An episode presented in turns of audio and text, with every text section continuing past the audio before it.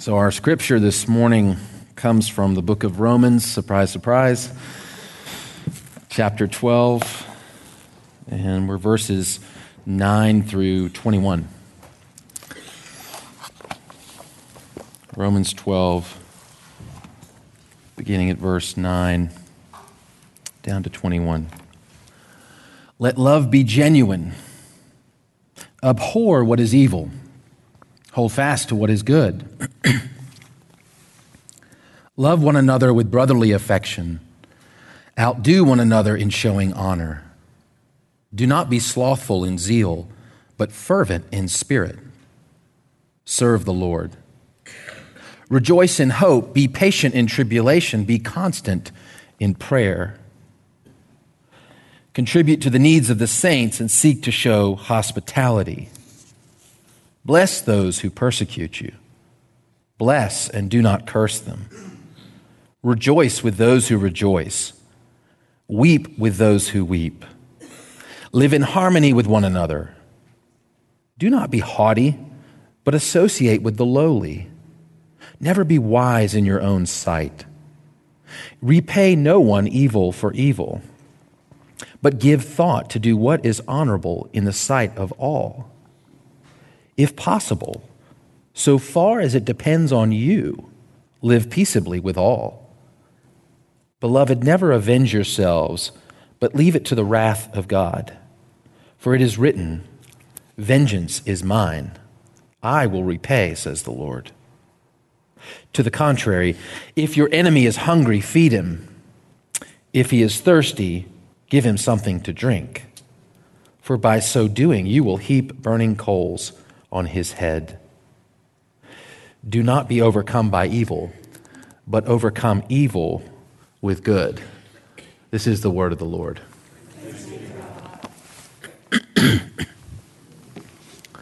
well, this is the time of year where uh, somebody invariably invites me to play golf.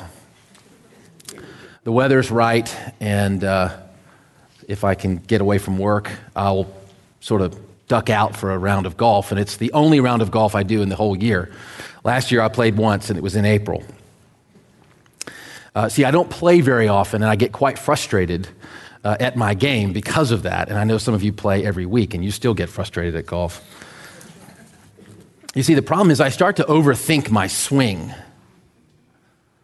I uh, get overwhelmed at remembering knees slightly bent left hand needs to be, left arm needs to be straight, right? You can't have too tight of a grip, right? And you can't forget, you got to keep your head down, right? If you don't remember all those things, because this all happens in one fell swoop, you duff the ball, right? You've got to do it all in one motion. And in some ways, that motion is counterintuitive, right? It's a, it's a counterintuitive motion. We're not, we're not designed to do that. Robots do that. We don't, right? If it was commonplace, we'd all be like Tiger Woods or Ernie Els. it doesn't quite feel natural. You have to train yourself to start thinking a different way. And it's easy to forget that you've got to do that all in one motion. I think when we look at this passage, uh, we look at it and we read it, we kind of feel the same thing. It can feel like a series of countercultural motives, behaviors, actions that are impossible to live out. And I want to say, yep, it is impossible.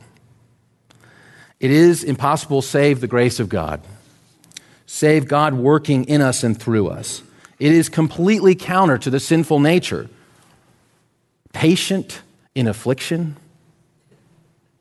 Bless those who persecute you. I run a ministry that helps people who are persecuted. I have to be honest with you, there are times when I think we just need to drop handguns down to our people who are being persecuted. That's my flesh speaking. Do not take revenge I submit to you this morning that the key to this whole passage, the hinge on which this door is moving, is the first part of verse 9. Let love be genuine. let love be genuine, or as the NIV says, let love be sincere. It means without hypocrisy. Paul has been building this case of the power of agape love throughout the whole letter. And you've got to understand, when the Roman church was sitting there listening, they were listening to the whole letter probably all at once. We're just doing little bite sized chapters. In chapter 5, verse 8, he says, But God shows his love for us that while we were still sinners, Christ died for us. This actionable love demonstrated on the cross, what an earlier verse says is poured into our hearts, is foundational to our hearts being changed and renewed and for helping us to become disciples of Christ. In case you question the effectiveness or the efficacy of this agape love. Paul hammers this home in Romans chapter 8, and you will remember that from when it was preached. Nothing can separate you from this love. No persecution, no tribulation. Nothing can separate us from this love. There is great efficacy of this love. You see, the problem with my golf game is not that I overthink my movements, it's that I don't love the game. I, don't love the game enough to go to the course every day. I don't love the game enough to buy the golf magazines or subscribe to the golf TV channel. I don't get a pro to help me to control my muscle memory, my wrong muscle memory. Okay, let me shift from the physical, which and now to the spiritual, which in 1 Timothy says we need to train ourselves for godliness. Only physical training is only good for this life, but godliness leads us into the next life. Here's my thesis this morning sincere love for Christ leads to a countercultural life. Sincere love for Christ leads to a disciplined life. Sincere love for the Lord will root out hypocrisy in your Christian walk. And the presence of sincere love will align all of the countercultural actions in our life we must first define love, right? We have to define what love is. I just did a, a wedding last weekend for a young lady who grew up in our neighborhood. She asked me to marry uh, her and her uh, fiance, now husband. And uh, so we did some premarital counseling. Uh, in advance of that, they were up in New York, I was down in Atlanta. We used FaceTime we studied uh, Tim Keller's marriage book, which I wished I'd read 10 years ago. I wish he'd written it 10 years ago. in the book, excuse me, in the book, uh, Keller drives home the point that love is not an emotion, love is an action. Love acts. It is the actionable love of Christ, he says, that took him to the cross. And so in marriage, we must uh, see that love is to be actionable, not emotional. You see, emotions come and go, but a love grown in the soil of Christ's actionable love on the cross leads to perseverance, discipline. And it cannot, it cannot coexist with hypocrisy. Say that again. Love cannot coexist with hypocrisy. Love is the sum of virtue, and hypocrisy is the epitome of vice, John Murray said. They cannot coexist. Jesus says, If you love me, you will obey me. Love of Christ and love for Christ leads to obedience, and it is constantly, it is constantly uprooting the weeds of hypocrisy in our life. I'm not talking about the love that says, I want to do better. I want to do better next time. I want to be a better person. No, listen to what Paul Tripp says. Paul Tripp, Christian author, he says, If you had the power for this kind of self reformation, the cross of Christ would not have been necessary. The only way I can escape the self focused bondage of my love for me and actually begin to love others is for the forgiving, liberating, empowering, and eternal love to be placed in me. And this is the love. This is the end of it. That's the end of his quote. And this is the love that is poured into our hearts, leading to change. Leading to countercultural relationships, leading to countercultural reconciliation, leading to countercultural forgiveness. And into my, my sort of second point, sincere love leads to countercultural relationships. So, first we defined love, and now we see that sincere love leads to countercultural relationships, beginning in verse 9, and we'll go all the way to 16. Let love be genuine, abhor what is evil, hold fast to what is good, love one another with brotherly affection, outdo one another in showing honor. Do not be slothful in zeal. Be fervent in spirit. Serve the Lord. Rejoice in hope. Be patient in tribulation. Be constant in prayer. Contribute to the needs of the saints and seek to show hospitality. Bless those who persecute you. Bless and do not curse them. Rejoice with those who rejoice and weep with those who weep. Live in harmony with one another. Do not be haughty, but associate with lowly. Never be wise in your own sight. The word here used, the word abhor, it literally communicates loathing, hatred. It is, it is an, it's not just hatred, it's an intense hatred. We ought to hate sin. We ought to hate evil. And like glue, we must bond to what is good. The more we immerse ourselves in God's love for us, the more that we immerse ourselves in the truth of that love, the bright lights of sin will appear to be revolting to us. The, the more we understand this great love that has been poured into us through Christ's loving sacrifice, the more we will see sin as repulsive. And what's so amazing is it is not sin that changes God's love for us, but rather sin alters how we view God. I love this F.B. Meyer quote. He says, Holy Father, I thank you for your forgiving, merciful love. I gratefully realize that my sin cannot alter your love, though it may dim my enjoyment of it. Set me free from the love of sin so that it may not darken the light of your face. This should be a regular prayer on our lips. If we see sin as something that separates us from a loving and caring Father, a Father who wants to be with us and provide for us lavishly, then we'll start to see that which distances us from that love through a different lens, right? In fact, I used to say this when I would give my testimony. I would say that concerning my rebellious stage at Auburn University, I used to say that the Lord rescued me, and from that, out of that, I now begin to see the sin that I once saw attractive as disgusting. I, I began to see it through a different set of glasses, I used to tell people. What I once found attractive now makes me physically ill from here, uh, Paul goes on to how we relate as the family of God. In verse 10, he says, Love one another with brotherly affection, outdo one another in showing honor. Do not be slothful in zeal, be fervent in spirit, serve the Lord. Rejoice in hope, be patient in tribulation, be constant in prayer. Contribute to the needs of the saints and seek to show hospitality. This is countercultural. The, the Greek word here used in this phrase, love one another, is often used to describe the relationship between a parent and child. This, this bond, which is stronger than any other human bond,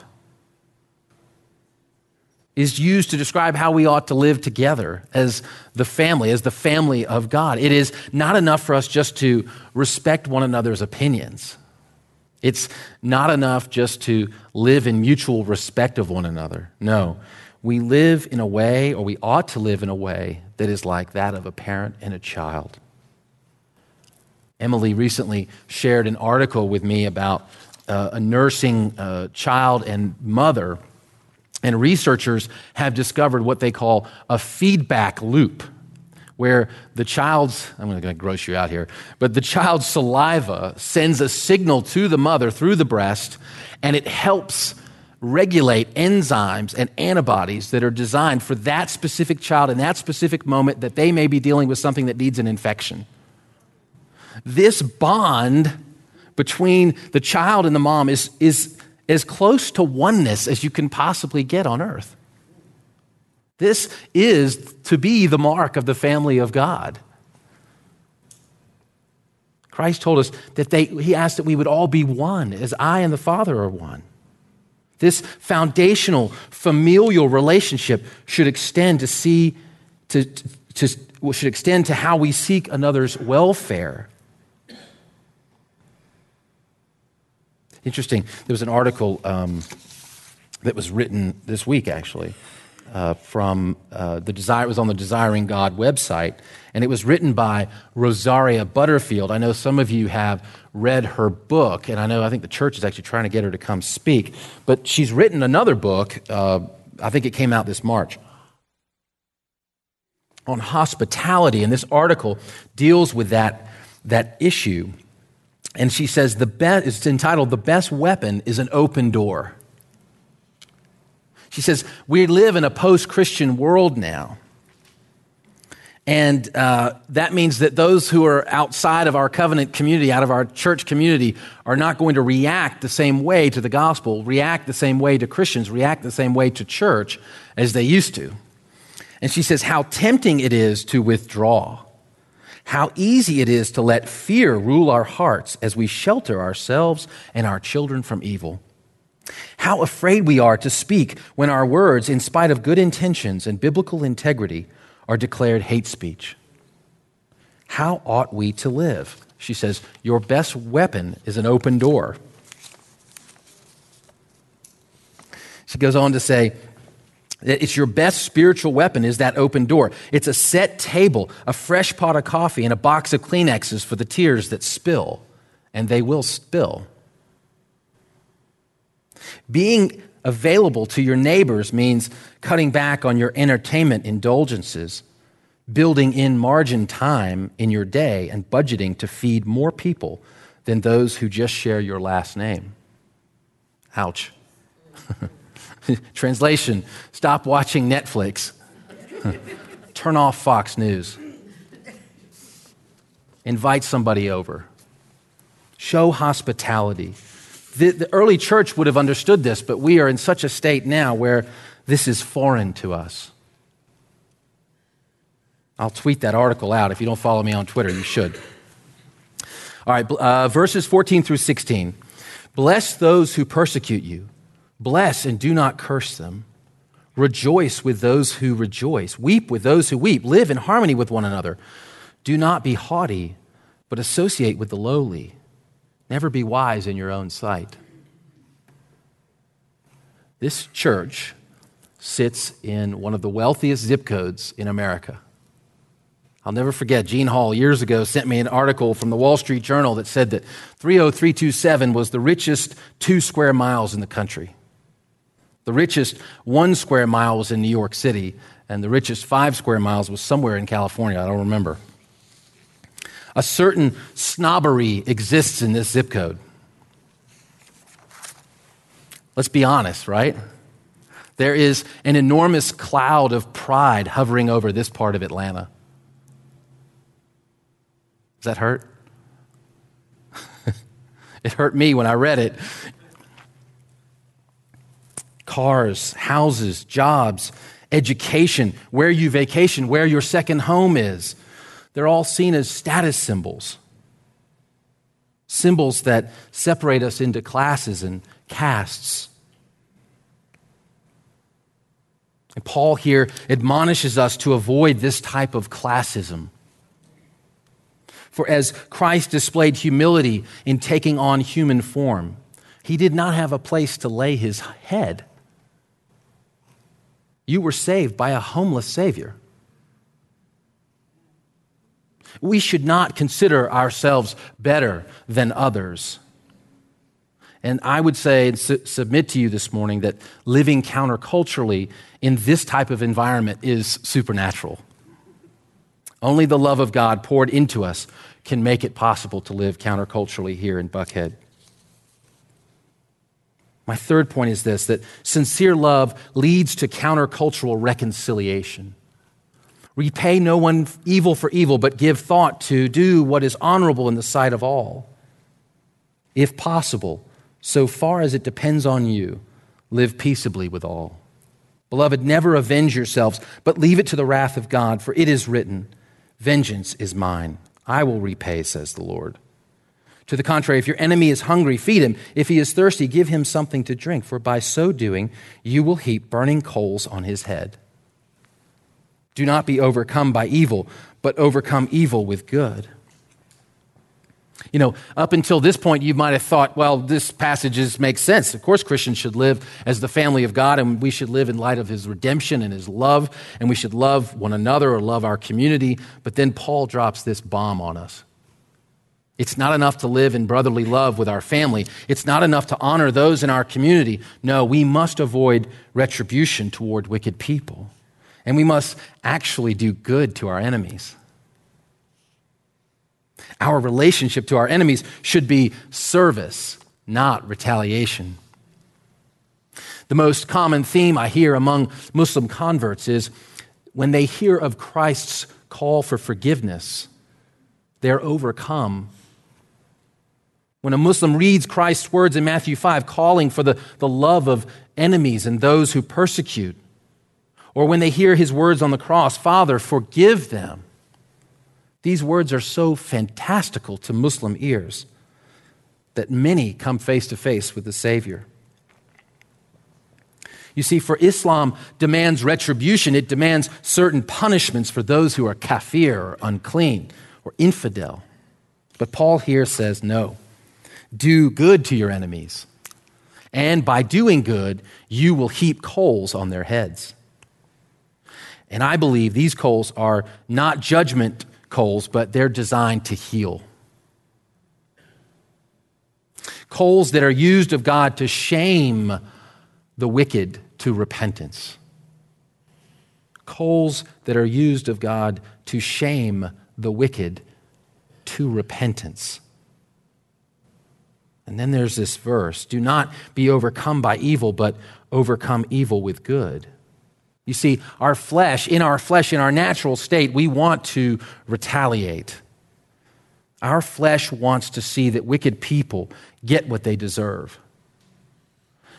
and Romans 13, next chapter, deals a lot with that and how government plays a role in that. They're not off the hook.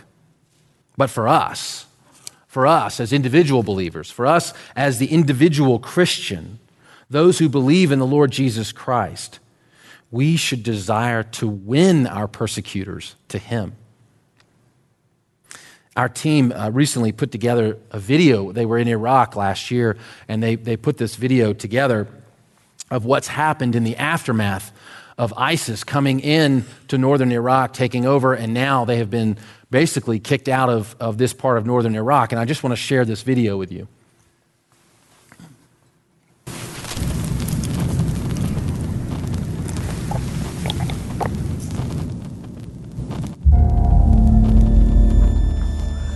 We are driving uh, through a ghost town.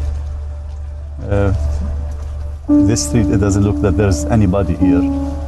All doors are broken, the houses are rubbed and there are some leftovers here and there from their furniture.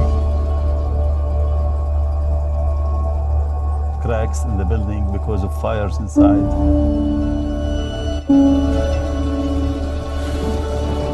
The roads are very rough, not clean. There's no order. People are trying to start their life again. It's gonna be hard but I think they can make it slowly but surely.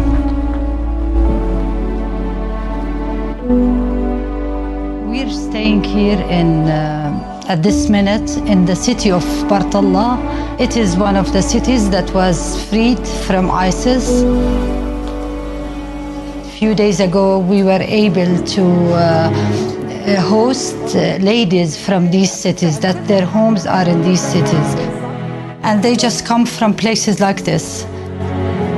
looking at their homes, looking at how devastated the situation is. Their homes are completely, most of them completely ruined. They're burned.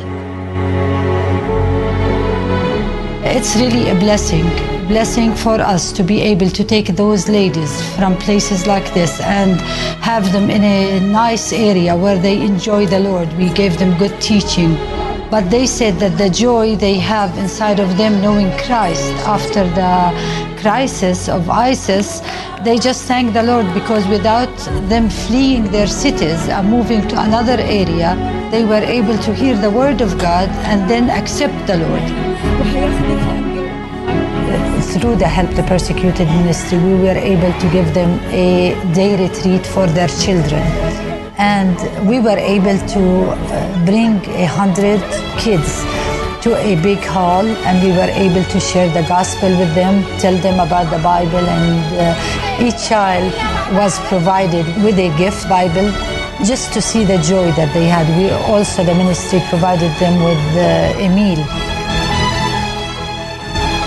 as a ministry, we just, you know, that's where we try to reach them. That's where we help many individual cases, you know, families with their rent, with their uh, living expenses. We were able, you know, with the funds that we get to help them. I just want to thank you because it really means a lot you know, uh, for them and for us that you all are able to partner with leading the way with the Ministry of Help, the Persecuted, and we're able to do something to the people of Iraq. ISIS, those people are organized to do evil. We should be organized to do good now. Life is coming back, and we should be the pioneers in doing that again.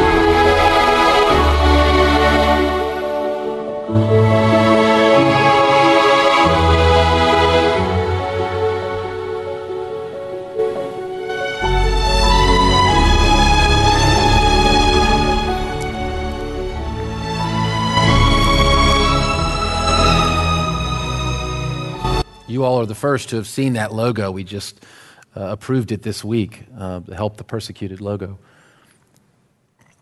These people, ISIS, were organized to do evil. We should be organized to do good. Some of those people that you saw on the screen, now, some of them may have come from a Christian background, some may have come from a Muslim background, but a lot of them, and a lot of them, were persecuting evangelical Christians before ISIS came. I had a ethnically Christian Iraqi man who came to a saving faith later after ISIS came. He said Christians in Iraq were the hardest people you've ever met. They were harsh to one another. They were hard on one another, and they would rat out evangelicals. And I know that's very complicated for you all to understand that, that a Catholic or a Chaldean would actually rat out an evangelical, but that's what was happening. And when ISIS came, it uprooted that soil, it tilled that soil in such a way that many, many, many, whether ethnic Christians or Muslims, are coming to saving faith in Jesus Christ. A man who came from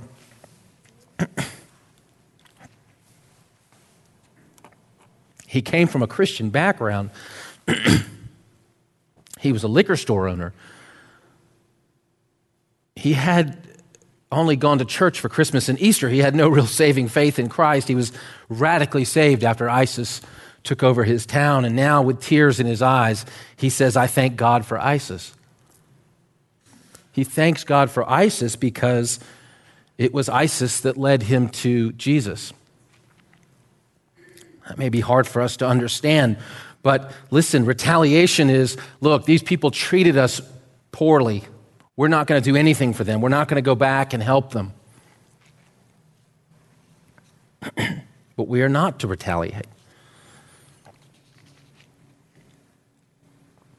We are to win them to Christ using goodness.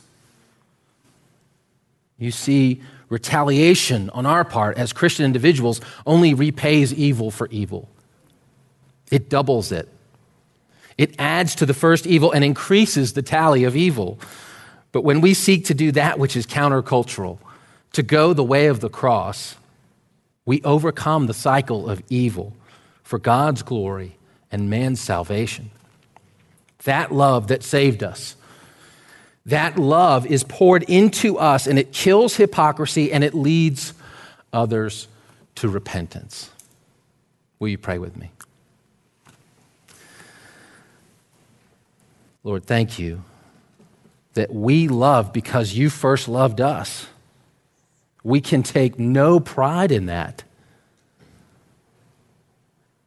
Lord, I ask that your love would break the ground of hard soiled hearts this morning. That we would indeed, Lord, put away the distractions. That we would feast on your love through your word and through participation in the body of Christ.